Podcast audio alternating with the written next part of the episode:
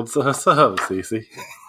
Um, listeners, welcome to the 13th Floor podcast, where we talk about things that are strange and we keep things strange ourselves. How are you guys? I'm doing good. Doing well. I'm glad to hear that both of you are well.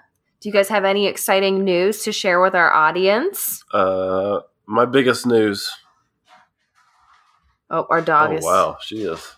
She I'm just wondering. waited till we started to make her. yeah, I genuinely thought that was a Okay. joke about your nose. Yeah, okay. that would have been a good way we could end it that way. No, but uh, I saw it too, which Oh, is- yeah. has to deal a lot with what you know, thirteenth floor. Yeah. Strange things. Yeah, it's very strange. Yeah. Alien clowns. It's got yeah, alien clowns. It, it- it's pretty good. It's not as good as the first one. It was pretty. That's good. what I keep hearing. Yeah, that's what I heard. Yeah, I, I think the first one. I think the first one was like stellar, and then this one, it's still good, but the first one is just. I really kind of hold it in a high regard, Hmm. and it just can't be matched by this second one. Alex, every time we record an episode, you all ask what your exciting news is, and you always say, "I saw this movie." Okay, it's either me saying, "Oh, nothing's going on," and it's uninteresting, or I tell you I went and saw something. You pick which one you want. Oh man. Uh, I went to Scarefest and uh, You did I go to met- Scarefest. I'm Yeah. jealous of you. it was fun. And I met uh, Mutagen Nation and I promoted our podcast on there. So everybody look for that when it airs. And uh, I, speaking of clowns, I, I got photobombed by a clown. And as you all know, I uh, I'm very afraid of clowns. I don't know how I maintain my composure, but I did.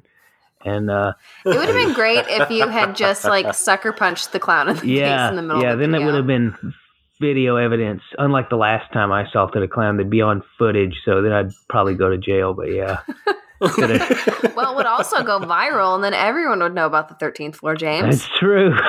oh man, Missed opportunity. yeah. And uh, I met. Uh, well, I bumped into when I was calling you guys to tell you about the good news. I bumped into Dee Snider of Twisted Sister, oh, so that was wow. cool. Yeah, Did you give him a kiss on his cheek? I did not. Should have though. oh man, that would have also probably gotten you in Eh, trouble for yeah, but it would assault. have gotten us some nice publicity. yeah, you all, all you guys' plans for the podcast involves me going to jail. Oh, I- I'm not opposed. Are you, Cece? Hmm. Well, then we couldn't record any episodes. Well, It'd be we, a little yeah, while. we can record, and we'll well, have, we'd have to bail them out. No, well, I think we've got enough dialogue from James so far that we could just piece together his, his words for, for the Oh, remaining couple episodes. Oh, Hmm. that would be. I mean, that would be magical. um, I don't have any exciting news It'd be like- myself. I don't know about tulpas and planes. oh, geez. oh, don't, you don't have anything. See, don't you wish you'd gone to that movie so you're more interested? I went now? to Ball Ground, Georgia. That was fun. Oh, But yeah. I also I went to, James. I went shopping today, and I found a beautiful red dress, Huh. and that is my exciting news. There you go. yeah, very exciting. Uh, So, Alex, do you have an icebreaker for us? you forgot. I how forgot. the show goes. yeah, I was like, you? I was thinking, what's co- what comes next? Oh yeah, icebreaker. Yeah, so since our topic today is uh, maybe kind of heavy, I think mine's kind of heavier than your all's. I mean, I we're all talking about the same so. thing. We're all uh, let's. but you know, James is more fantastical, uh, maybe. I, well, Yeah. I don't know. Maybe. Mine, mine is well, you guys, listeners, just so you know what we're talking about. Th- this episode is devoted to the missing Malaysia flight 370, yeah, MH370. yeah. And so, since we're doing that, I was going to ask you all, what's your most memorable plane story? I figured out. oh, Cece, forgetting to mute her phone again. What a shocker! Hey, listen, the listeners are used to things like that, so not shocking. What is our what is our best plane experience? Yeah, so I can I can start, and if James doesn't have one, no big deal. Uh, James has mentioned one. you might have one. James has Oh, one. I'm, I, how could James not have one? right? I think that like the most exciting things happen to James. Thank like James could have his own reality television show and it would never get boring. Yeah, I agree. I agree. He, he would he would even like he just like sitting alone in his bedroom would be probably fascinating. Stroking his, with a little, a little tarantula in his hand, just stroking it Oh softly for 30 minutes. Um, wow. Here, you want me to go first with my story? yeah, you go first with yours. Okay, so this is back when I was about 12 years old. I was flying from Kentucky to Florida. Yep. And uh, guys, I'm a big fan of gobstoppers. I love gobstoppers. Okay. On this flight, I should not have been a fan of gobstoppers. Oh, So no. I'm sitting there. I've eaten a couple, and I've got one in my mouth. And I'm leaning over my seat, and I'm watching one that I dropped roll on the plane floor back and forth. As the plane goes up and down. Yeah, as the plane's moving around. And then I somehow swallow it and it gets stuck in my throat. I start choking. And then I vomit all over myself. Wow. Right there in the plane, in my seat. And so, that's not even the best part. and so, I'm covered in vomit. And so, my parents run me to the back and they like hose me off essentially with. And so, I've got the soaking wet shirt now turned inside out. So, the vomit's just pressed up against me now. So, so now, so now I'm in this soaking wet shirt sitting on the plane. Everyone can everyone can smell my vomiting Of course, of course. my vomiting self. I'm just sitting there for the next like mm. hour of the plane ride, and then we land, and for some reason, and this might be a false memory, but I remember we get in the car and we drive to my aunt and uncle's house. And I, th- my parents don't have me change my shirt. I wear that same shirt the whole way. Yeah, I could see. Oh, Wow. I could see your mom doing it as punishment. Like Yeah. you should have known better, Alex. How Either old were you even if I did change the shirt, I, st- I was I was twelve, maybe maybe 13. A little too old for Too that, old. too, yeah. too old to get choked, vomit, and then stay that way. Oh, man. But even if I did change my shirt on the way to my aunt and uncle's house, I still smelled like vomit the whole way. yeah. Yeah, Because I yeah, had that my shirt turned inside out. you all, yeah. No, I could. I I've heard that story many a time. Your mom told me she was pissed. She's mad. like it, like it was my fault. It just got stuck in my throat. Well, you also like when you were younger, you had a, quite the serious gag. Oh yeah, I had a gag reflex. So anytime I would jump in a pool and water like barely entered my mouth, I was vomiting everywhere. That is insane. It's gross. I don't, I don't have that problem anymore. Oh, Um. But I think Gwen might because she keeps Yeah. she keeps barfing well, all the time. yeah, Oh, Gwen goodness. threw up today at Target. I guess that's my exciting story. I was like, okay, you guys. Alex was doing yard work, and I was thinking to myself, you know what? I want to make it fun. I'm going to take Gwen to Target. We'll pick out a toy for her. We'll go shopping for groceries. It's going to be good. Like five minutes walking in the store, we go to buy some hangers, and she just burps, and then it all came up. I caught all of it in my hand, Oh. and yeah, it was disgusting. Oh. But I bought her a new outfit. yeah, but she didn't get that toy that you told her. No, should she did not get that toy because then she just wanted to run around. And I was like, no. But I bought her a new outfit. I went to the bathroom. I changed her outfit. So it wasn't quite as bad as you driving to your aunt and uncle's oh. house. Oh, wow. But anyways, Oh um, James, what's your story? Okay. Um. Wait a minute, wait a minute. Maybe we should end with yours because mine's not going to be as interesting. I can already tell you. you can go ahead if you want. Yeah, go for well, it. James probably had a demon. Yeah, James probably had a demon sitting next to him. No, a mummy. He was probably sitting next to a sarcophagus what the heck? from Egypt. oh, you're building up a little. um, okay. Well, mine, I mean, mine wasn't that great, but the only thing is because I had fairly tame plane rides. yeah. I don't go on planes very often. I don't like them. I don't like taking off. I don't like landing. Hmm. Um, but I was going to New York City with uh, to meet up with a friend who lived there, and um, some old man just started hitting on me. It was very Um, uncomfortable. How much? How many years your senior? Oh, he was pretty old. Oh, my pretty old. I would say he was probably late 60s, but he told me I was Oh. beautiful. well, good for you. That was nice. But Did you ask him if he had money? yeah, yeah. I was like, hey, it was before I knew you. It was before Yeah. I knew both of you. It's like, you got that money, son?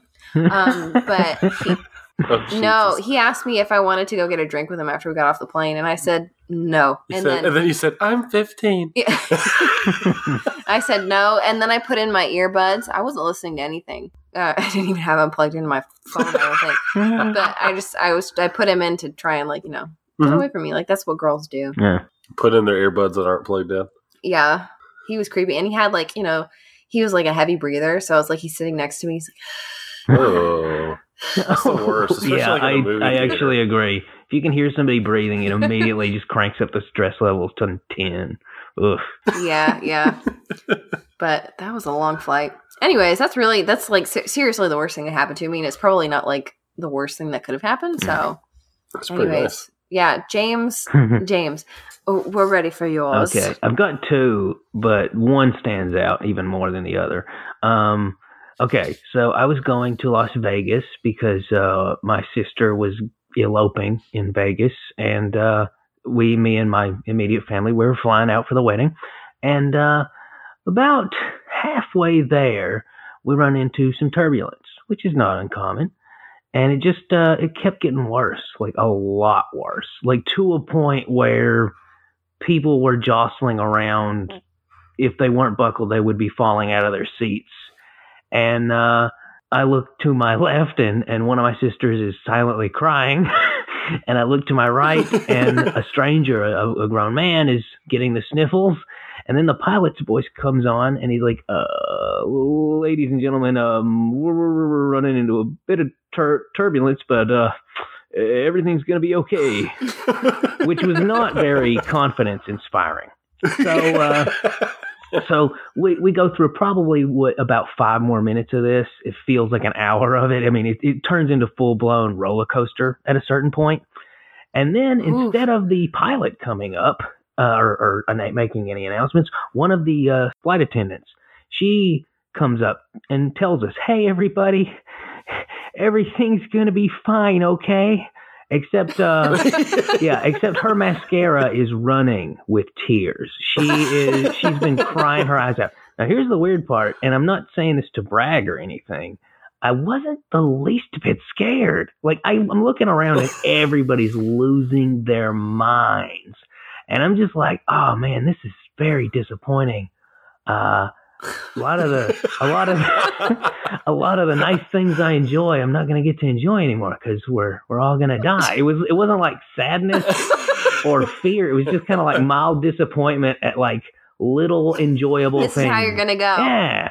Uh, incidentally, we didn't, and that's why I'm still talking to you. And at the end, I, I found out why. I don't think anybody else on the flight knows why, because I just happened to overhear one of the flight attendants talking to the other. He goes, "Oh man, I can't believe that idiot forgot to lower the or to raise the uh, the wheels. You know, the landing gear. That's what Oh. happened." So that wind was hitting that Oh, landing gear, and it was buffeting us around like a flipping roller Good coaster. lord. Yeah, but every, basically Well- everybody thought we were going to die, including the pilot and the staff. James, I'm so happy that you survived that. Thank you. Me too. Or did he? Or did he? Yeah. Oh man. Then what's your other story? uh, the other one is not as severe. I was flying back from Hawaii, which is a flipping eight hours over the ocean. That alone is kind of intimidating because it's like it's the ocean. Like you don't come. It, well, Yeah. that's what we're talking about today. When you Well, crash into the ocean, we're talking you don't really come back from it. Yeah, there's not a lot of ocean rescues, and uh, we we had a lot of turbulence and a lot of people were scared and the lights were flickering on and off. It was a nighttime flight, and when we landed, uh, the pilot was talking to somebody on a cell phone, and he- this is what I overheard. No joke. Uh, yeah, yeah, we made it. I just, you know, ever since she left, I just haven't been the same. I don't know what I'm to do. And I was like, oh my god. Eh, Again, this wasn't like turbulence, turbulence. This this guy was basically playing heads or tails with our lives because he was depressed. The pilot was. So yeah. Oh, good lord. wow. Mm. Well, speaking of depressed pilots, Yeah. are you guys ready to get into missing Malaysia Flight 370? Let's I'm ready. it. Okay, well, you don't sound ready. gotta clear my throat. Uh, Yeah, you I sound like am- you're on your deathbed.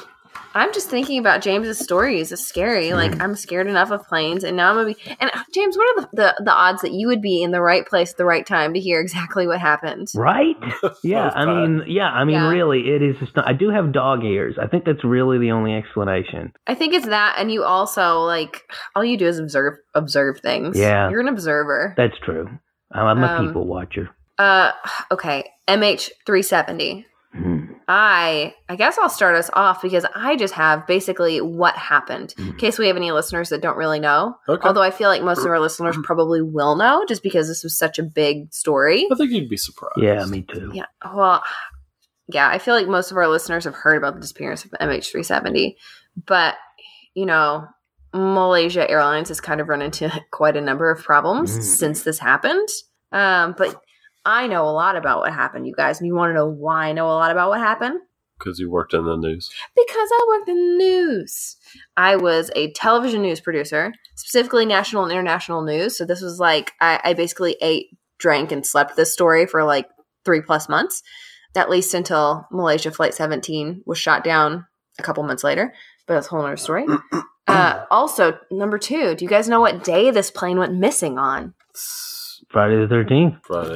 Uh, no, No. no. Uh, uh, I was just guessing. March March seventieth. March 8th. March 8th, 2014. Alex, stop looking at my notes. I'm going to kick you in your shin. Uh, but that's just a day after my birthday. So, as I was probably winding down from a wild birthday Oh, filled with ice cream and cake So say that's about as wild as it water, um, I get into the office at 1 a.m. and it's just like boom in your face. Hmm. The plane went missing. Cece actually did the boom in your face in my face. I did. I did. I threw my hand in his face. Um, okay, so you guys ready to learn about what we do know about the missing flight? yeah. Yeah. Okay, good. I was waiting for someone I think to yours say is going to tie into mine. I think it will too. I think it will too. so let's go back to the beginning. It's March 8th, 2014. Malaysia Airlines Flight 370 is scheduled to fly from Kuala Lumpur to Beijing Hmm. with 239 souls on board, and that is comprised of 227 passengers, two pilots, and 10 flight attendants. I think I did the math right. Yeah, that's right. Okay. So the plane takes off at 12:42 a.m. local time. So this is about 12:41 Eastern Standard Time. So it was like middle of the day when this happened here, but you know, you know how Mhm. you know time zones. They trip me out. But anyways, it's supposed to land in Beijing at 6:30 a.m. local time, but it never makes it. Obvi Hmm. because we wouldn't be talking about it right now if it did. So the last communication the world would get from MH370 came from pilot Zaharie. Is that how you say it? Yep. Zaharie Shah. And he said, Good night, Malaysian 370. End quote. And it was initially reported that the last transmission, and this is what we reported on for several days until it came out this was not the last transmission, but they originally, Malaysian investigators originally said it was all right, good night, which is kind of eerie. Yeah. Yeah, but that wasn't little it. bit. I mean, they're both eerie. Yeah, they're but well, the other one's a little bit more realistic. Like it's not unusual, but all right, good night. So I think they're supposed to end with their flight number. But anyways, uh, Malaysia officials they gave the wrong quote, and they never really gave a reason or explained the dis- discrepancy. But anyways, that's the first glimpse at the credibility of Malaysian investigators. So there wasn't much there, but we'll move on. So the plane disappears and crews initially began searching in the South China and Andaman Seas. Andaman, because those would have, I guess, been reasonable places along its flight path that it could have veered off to or gone missing in. But they'd have no luck at all because it was later pieced together that the plane took a crazy detour. Uh, for some unknown reason, someone on the flight made a U turn just a short time after that last communication with air traffic control. And it turned sharply to the southwest, flew back around the Malay Peninsula, and it then flew northwest up the Strait of Malacca and out across the Hmm. Andaman Sea. And then it just kept going for what investigators believe was six hours, headed right in the direction of Antarctica. The only reason we know this is because the plane would link up with satellites operated by a company called Inmarsat in London. Hmm. I think that's how you say it. This is this is you guys. This is another one where I don't know how to pronounce things. But And I'm not going to get too technical with how Inmarsat knows the flight path because it involves like satellites and coordinates and burst frequencies, you know, plane stuff. But according to an amazing article by The Atlantic, they were able to determine that the plane just kept flying at a very fast speed and a very high altitude before a very steep descent. They say it was probably five times faster than a normal routine like plane landing. So it was very fast and it just went straight down into the ocean. And a direct quote from the Atlantic article is uh, quote, judging from the electronic evidence, this was not a controlled attempt at a water landing. The airplane must have fractured instantly into a million pieces. Yeah, End quote. but a million pieces for a plane isn't that bad. Isn't that bad? What? A million pieces for a giant plane. That'd be easy to find piece, pieces. Well, it was not easy to find pieces. Not first. Ah, So, Mm, well, remember how I mentioned the Malaysian investigators' credibility earlier? yeah. Yeah. Well, apparently they had known the plane's flight path pretty soon after it all went missing. Mhm. But they didn't tell anyone. And so for the first couple of days, search crews were looking in the complete wrong spot. Mm, millions of dollars of money. Millions of dollars of money, millions of, yeah, a lot wasted. But if they had shared what they knew from the very beginning, then maybe we could have found the plane and found, you know, had closure for those families who lost, lost their family members. But Australia ended up kind of taking the lead with search efforts because Malaysian officials just didn't have the resources or the know-how. And along with they Australia took the lead along with help from other countries as well. But crews searched for a very long time. And at first they kept spotting objects floating in the water by satellite, but then when they go to recover things, there was nothing there, and this happened a Huh. lot. Interesting. Yeah, and then they start trying to find the plane's black box, and they keep hearing pings and signals from where it could be coming from, but they just couldn't zero in on it, so we still don't have It's 'cause that. it's still traveling in a wormhole. Yeah, maybe. But uh, they used an unmanned submarine called the Bluefin 21, which I think to me sounds like a really fancy restaurant name. Alex, have you been Or- to Bluefin 21 Or it sounds like a horrible boy band. Bluefin 21. But well, they used it to search the ocean floor for the plane, obviously. But you guys, they didn't find jack squat, Mm. nothing. Not one piece of a million pieces. Well, they wouldn't find any debris until July 29th, 2015. So this is over a year after Hmm. the plane went missing. And the first piece of debris was a torn piece of airfoil, and it was found on Reunion Island in the Indian Ocean, which is close to Madagascar. And over the next year and a half, they continue to find pieces of the plane on Mozambique, a Tasmanian island, and uh, Mauritius. I think that's how you say it. Yeah. Delicious. Mauritius. And the Atlantic kind of talks about this guy named Blaine Gibson who he's just like I guess he's like an American adventurer, but he kind of made it his mission to go and find this plane. And he was the one who started finding all these pieces that were washing up on Oh, yeah. But anyways, all the places where they were finding these pieces of plane, these are places where investigators say that if the plane had crashed in the southern Indian Ocean, which is like we know that it did now, but the ocean drift could have easily floated them there. interesting. Yeah. And then on January 17th, 2017, after searching 46,000 square miles for MH370, the underwater hunt for the plane was officially suspended. So they spent three years looking for this plane and all people aboard, and they still haven't found it. Wow. So, you guys, what happened to the plane? Hmm, good question. I don't know. As both of you know, because we've been doing research on this, there are a ton of theories out there. There are a ton of like a theories. million of them. And this is where I hand off my torch to you guys. Alex, I know you're going to be talking about more reasonable explanations. James, you're going to be talking about the a little bit more wacky explanations. Hmm. Alex, why don't you take it away? All right. I'm going to focus on two theories that probably hold the most water. Uh, actually, I think only one of them really holds any water. You all know me though; I'm a skeptic. this kind of Always a skeptic.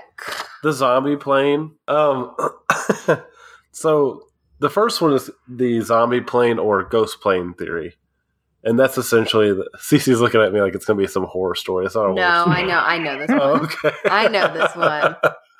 So that's essentially when a plane is flying on autopilot and no one else. There's no one in control. So what could have happened is a fire got started or uh, someone forgot to pressurize The cabin. well, anything, pressurize anything, and they all got knocked out. It's happened before where the person just forgets to Oh. hit the switch from au- from manual to automatic. Was the example that I saw. Was, there was literally a flight, a flight like that where two uh, military planes had to follow a plane that's just flying like that because they just knocked Everyone was down. dead. Yeah, but it was like it wasn't a big plane like this one. Yeah, but you know still. what's weird to think about? With self-driving cars, at some point there's going to be dead people riding around places. I mean, it's true. It has to be. Oh, we. Yeah, you're. I mean, you're you're not wrong. And Alex is Alex is completely. That's really good.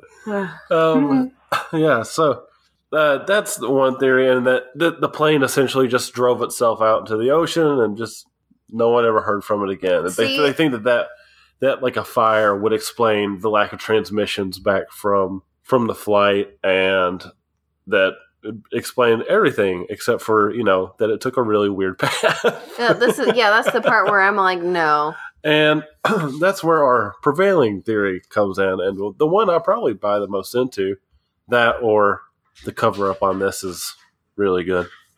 But the prevailing theory is that the pilot, Zahar- Zaharie, Zaharie. Zaharie. I don't know how to No, say No, Zaharie is right. Is it Zaharie Zahar or is not right.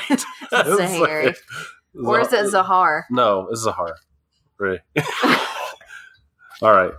So You guys, we did a lot of research. I promise. We just did not look how to, to pronounce his name. All right. So, all right. So Zahar had a nice life, right? He's got two big houses, a family, three adult kids, a wife, and even has an elaborate flight simulator that he keeps in one of his houses. And this is like his favorite passion. He apparently bragged to it about it to everybody. And Neat. so, you know, th- but it turns out maybe things aren't all that great. And maybe he's overcompensating with this flight simulator that he loves so much. And hmm. It turns out that things aren't going so well with his wife. and It also says that maybe earlier that morning or very recently he had found out that she was planning to leave him. And that is maybe what drove him to do what he is, according to investigators, what he did. So, what happened? After he took off, he made a few calls in, checking in, but everything was a little off. Uh, you know, there's standard protocols for these type of things, but he'd always be either have the word switched around or something would be missing in any of his responses. Yeah. And so it was just it's just a little odd, but it's not really a huge red flag, you know. Maybe just having an off day. Who knows?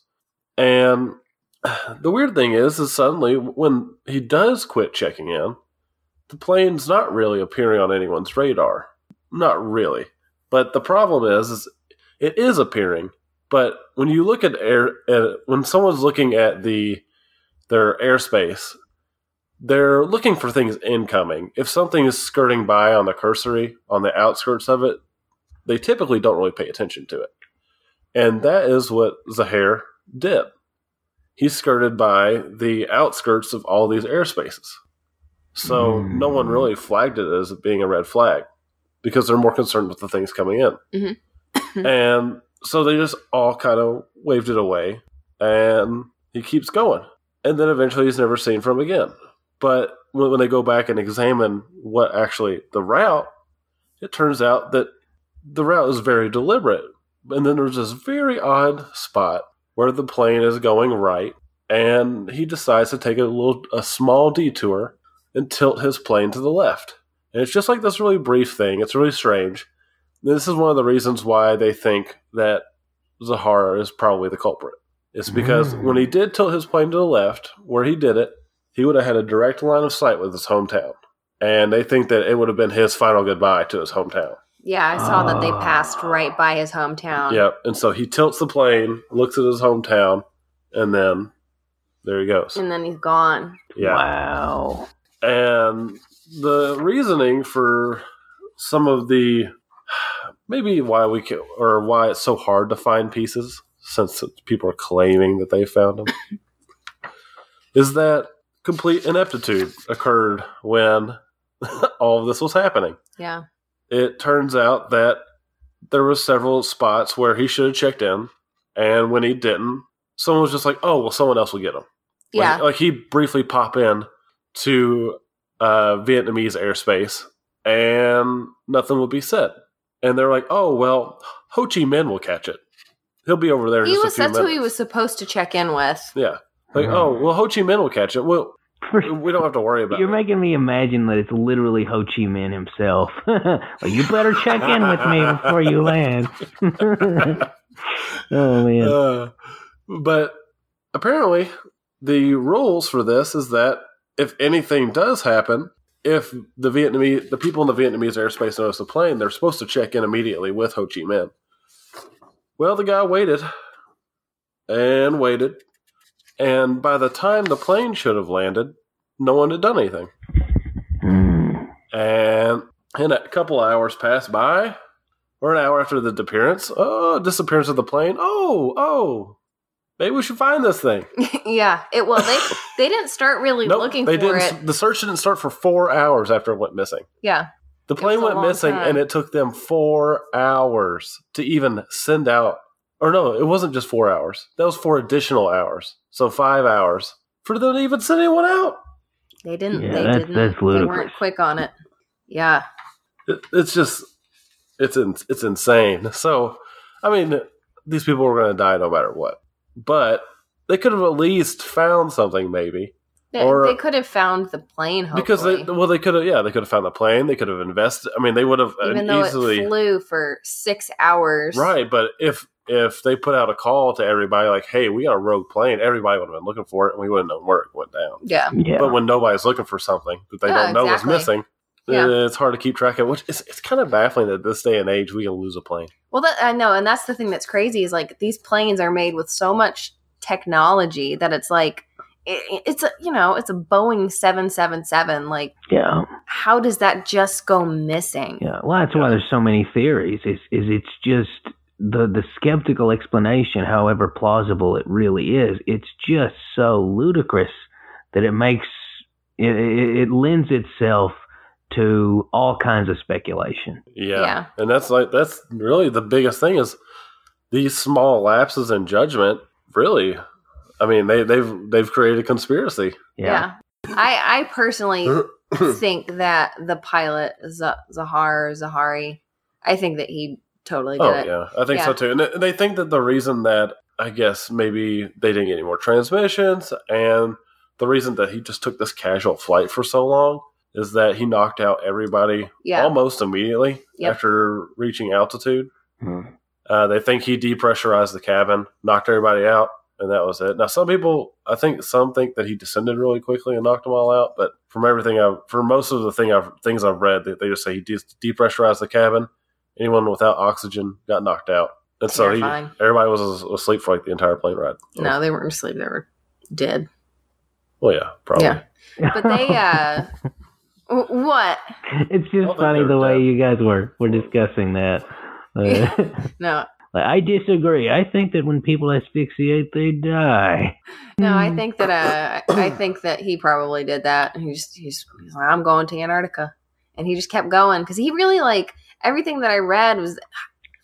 I, I'm just, I want to know why the Malaysian investigators didn't do more at the very beginning. And Yeah. the the article that I read by the Atlantic, they talk about how some people think there's like a government cover up with everything, and Yeah. there's more Yeah. to it than there's a reason they didn't want people to know, or they, there's a It reason they didn't want people to be looking. It definitely rings a little bit like that because there are some odd like There- hiccups in the investigation. Yeah, Like, yeah. "Wh- what? Yeah, Like, well, their report that they made afterwards, their full report, it was really just like a uh like a, a manual on how a Boeing 777 works. Like it wasn't a report that had like anything that would be useful. Yeah. And then I also read that the guy who was supposed to be getting all of the I guess pieces of plane that they found, the one of the government officials who's supposed to be bringing those in and kind of like, logging them, I don't know, but he was apparently shot and killed by in a drive by and they think that maybe that might had something to do with it. Yeah, I mean, there, there's a couple other theories of why the plane got taken over. Yeah. One was that it was hijacked. I don't think that happened because if if it was a terrorist, terrorists want to be known. Why would they just completely crash this thing and then nobody ever talk about it. Yeah. Yeah. Well, yeah. I mean, someone did claim uh, responsibility for it, but officials at least said no. I don't. Yeah, I don't. They, they, they it. said it was a hoax. It was someone trying to cash in on something Yeah. that they weren't even involved in. Yeah, Uyghur separatists in particular, they've been very vocal about how their response when it's like, you guys haven't done anything. That's why you you want to be accused of something.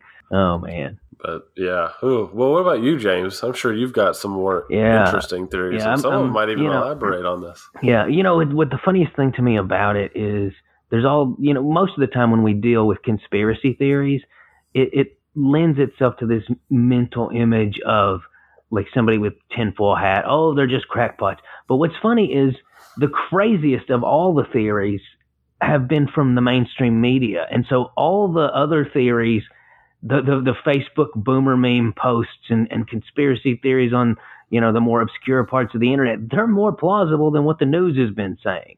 Uh, Don Lemon of Huh. CNN asked whether it was, and I'm quoting this, preposterous if it could have been a black hole. So yeah, uh, the Wire, the Wire interviewed interviewed a flipping astronomy professor and asked him if it was possible that maybe a meteor had struck in the plane, struck, struck, stri- stricken, struck, whatever, hit the plane, Struck, struck, yeah, it's a struck, well, you could say struck the plane. struck the plane. Uh, yeah, so that's kind of out there. And then uh, another potential poll that CNN had, they asked people, and a number of, of, of viewers thought, hey, you know, could have been aliens, could have been time travel, could have been interdimensional beings. Like that's from the news. So really, the the the more outlandish theories that I'm going to cover, they're actually more reasonable than what the news said. Uh, so yeah the, the the most logical, in my opinion, uh, uh, excluding what you've covered, Alex, is the notion of a terrorist attack. Um, and the most interesting thing about that, again, back to the news, media mogul Rupert Murdoch, he yeah, everybody knows him. He actually tweeted saying that, and I'm quoting here, confirms jihadists are making trouble for China. And he also later suggested that uh, it was hidden in uh, northern Pakistan. Open quote, like bin Laden, close quote. This was Rupert Murdoch, okay? This wasn't just some random person, uh, which I find interesting that Uyghur separatists, like, like I mentioned earlier, they took credit for it. Well, they're the sort of like the most notable Islamic demographic, I guess, in China. Of course, they're being super, super, I'm not trying to get on a soapbox, but they're being put in like labor camps and death camps in China right now, and nobody's doing anything about it. So they kind of have a bone to pick for real with China, but I still don't think they did it. And another possibility back in the, the notion of terrorists being responsible, some people think that it's conceivable that the reason why we haven't found that black box and the reason why we haven't found any pieces is because they've actually been hacked and all those pings that we're getting, you know, as to where it is, that's not really where the plane is. It's false information. Uh, and that's, Uh-huh. yeah, and that's really not that outlandish. I mean, we know people do that with their electronics right now. I mean, people have uh, encrypted IPs and they, they use false IPs to bounce around. So if they do something illegal online, like buy heroin on the Silk Road, the cops are like, oh, well, this fellow's in Sweden when really he's in Minneapolis. So for that to happen with a plane, it's really not that crazy. So yeah, it, whenever that happens, it's actually called electronic or e-hijacking, which I think is just one of the coolest words ever. We live in a we live in a E-hijacking. time where e-hijacking is a thing. Wow. Yeah, but That is uh, interesting. yeah, agreed. Some people think blame North Korea. They said it was hijacked by North Korean terrorists. Uh, this did happen before in 1969. A Korean airline uh, flight was hijacked by Korean terrorists. So it's not, you know, there's a precedent for that too. Uh, yeah. So there's there's a number of possibilities. I'm more inclined to think that you guys are correct. Here, I have a question actually before I get into another issue. Uh, this is a Har fella. He has two houses. Yeah, Yeah, he had two houses. Maybe they have a different kind of setup than they do in the U.S., but uh, at least in the U.S., pilots don't make a lot of money. Do we know anything about this guy? In Malaysia, apparently they're very. Uh, it's a very prestigious. Ah, position okay. I was I, that was just something that I kind of took issue with, and I wasn't sure what was going on with that. Okay, good to know. Because yeah, Yeah. when, whenever I first, whenever Alex mentioned the house, I was like, really? um, Yes. so cool, good to know. Another possibility, some people this have been pointing this out. It's called the phantom cell phone theory, which makes me think of the Uh. phantom toll booth. Oh, you're sighing, Alex. yeah. Um, that was that was what I was thinking about doing. Oh, Yeah, I see. I was wondering. uh, Okay. Well, it was based on uh, the fact that family members heard, claimed that they heard uh, ringing uh, when they were calling the passengers' phones after the plane had disappeared. Now, this has been under a lot of scrutiny. A lot of news people are saying that that's just ringbacks as it searches for a connection. I find that kind of creepy and skeptical too, because I've never heard of that before or since this story broke. So I just think that's super weird. That being said, I'm going to cover one more, and it's the one that I was most interested in. And uh, well, I'll just I'll just cover it first, and then I'll tell you my opinion on the matter. Okay, so this is this is what what the theory is. This is the graphene theory. Okay, so I'm just going to read the theory itself, like the way it was posted all over the internet. Here's what you all need to know: spread this information everywhere. Four days after the four, four days after the missing flight MH370, a patent is approved by the Patent Office. Four of the five patent holders are Chinese employees of Freescale Semiconductor of Austin, Texas. The patent is divided up into 20% increments to the five holders. Peidong Wang of Suzhou, China, Zijun Chen of Suzhou, China, Ji Hong Chen of Suzhou, China, Li Ying of Suzhou, China, and Freescale Semiconductor. If a patent holder dies, the remaining holders equally share all the dividends of the deceased if not disputed in a will. If four of the five dies, then the remaining one patent holder gets 100% of the wealth of the patent. That remaining live patent holder is Freescale Semiconductor. Who owns Freescale Semiconductor? Jacob Rothschild through Blackstone. What an interesting name for a company. Who owns Freescale? There's your motive for the missing plane. Okay, here's the deal with that. Uh, one, he actually does own uh, Freescale Semiconductor in part, uh, but he he owns a smaller percentage than you might think. Uh, he's he's on the international advisory board of Freescale Semiconductor, but he shares that responsibility with the Carlyle Group and the TPG Group holdings, and so he's got like probably forty percent shares in it. But this is the real problem with this theory. Um, they clearly do not know how patents work because if you're an engineer and you work for a big company like that and you come up with a new technology while you're on the clock working for that company, it belongs to that company. It's not your intellectual property. I'm sorry to say. Like I know people who've come up with some groundbreaking things and those patents are not owned by them.